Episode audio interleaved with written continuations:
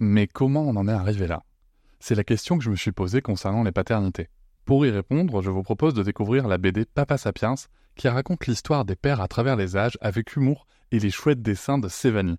Elle va paraître le 6 juin prochain. Vous pouvez la précommander dès maintenant et avoir un cadeau idéal pour la fête des pères. Alors rendez-vous dans votre librairie préférée ou dans les liens en description de l'épisode ou sur mes réseaux sociaux.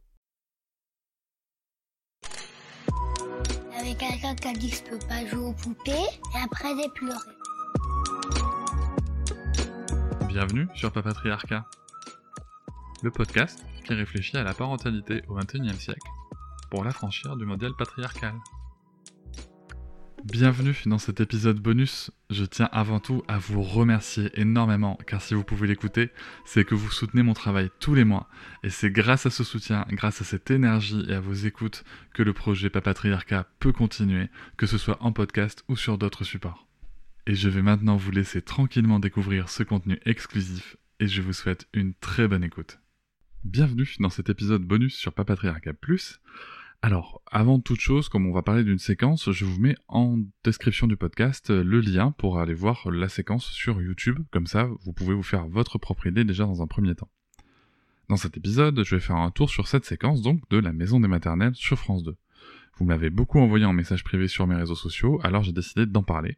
Bien entendu, ne vous entendez pas à des positions extrêmes et dogmatiques, du moins pas dans mon propos.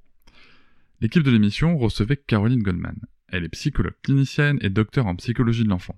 Autrice de plusieurs livres sur la santé mentale de l'enfant et de la parentalité, elle a récemment sorti un podcast qui porte son nom, qui parle notamment de ces sujets. Elle se revendique elle-même en croisade pour réhabiliter la psychanalyse dans le soin. Comme toujours, je vous invite à consulter ces contenus pour vous faire votre idée, et je rappelle globalement que je vous invite à toujours consulter les contenus des gens avec qui vous pensez ne pas être d'accord, pour plusieurs raisons. La première, c'est de connaître leurs arguments, et la deuxième, c'est de vous rendre compte que, ben, on n'est jamais à 100% en désaccord avec quelqu'un.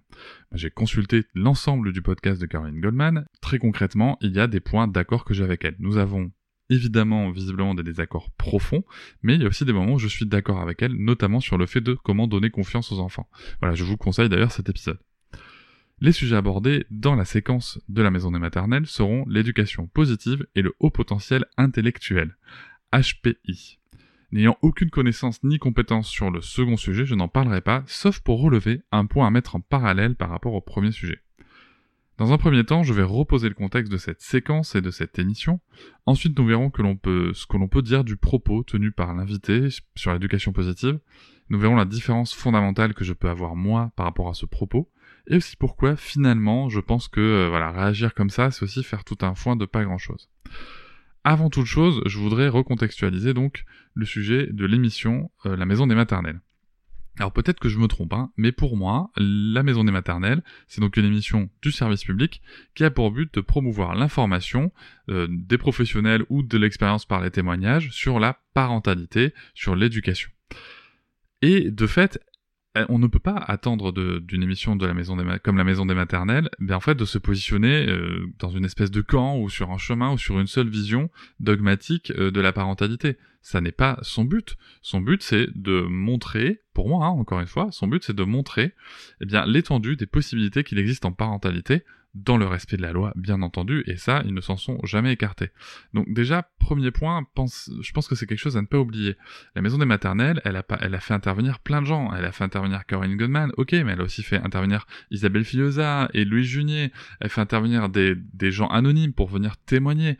Donc, elle traite de l'ensemble de la parentalité. Donc évidemment qu'il y a des gens avec qui vous serez pas d'accord, que ce soit sur les pratiques, mais c'est pas parce qu'on n'est pas d'accord avec eux qu'il faut euh, les empêcher de s'exprimer ou que, bah, désolé de le dire, mais ou que leur propos n'est pas pertinent. Donc ça, c'est vraiment un premier point. Je vous laisse imaginer aussi que quand ils reçoivent, je sais pas, Isabelle Filiosa qui décrit comment gérer une crise d'enfant, bah, peut-être qu'ils ont aussi tout un tas de messages de gens qui disent oh là là, mais on peut pas laisser dire ça. Donc voilà, dites-vous bien que euh, quand vous, vous êtes d'accord et que ça vous va, il y a aussi des gens qui vont pas être d'accord et qui ça va pas aller et que c'est pas le but d'une émission comme celle-là. Pour moi, l'émission des maternelles, je le dis, je vais conclure mon introduction là-dessus, euh, c'est de promouvoir l'information, la libre information et la libre accès à l'information sur la parentalité. Et nous allons maintenant pouvoir tout de suite échanger sur cette fameuse séquence. Je vous remercie de m'avoir écouté. Je vous invite à vous abonner et nous pouvons aussi nous retrouver sur Facebook, Instagram et sur le blog papatriarca.fr. À bientôt.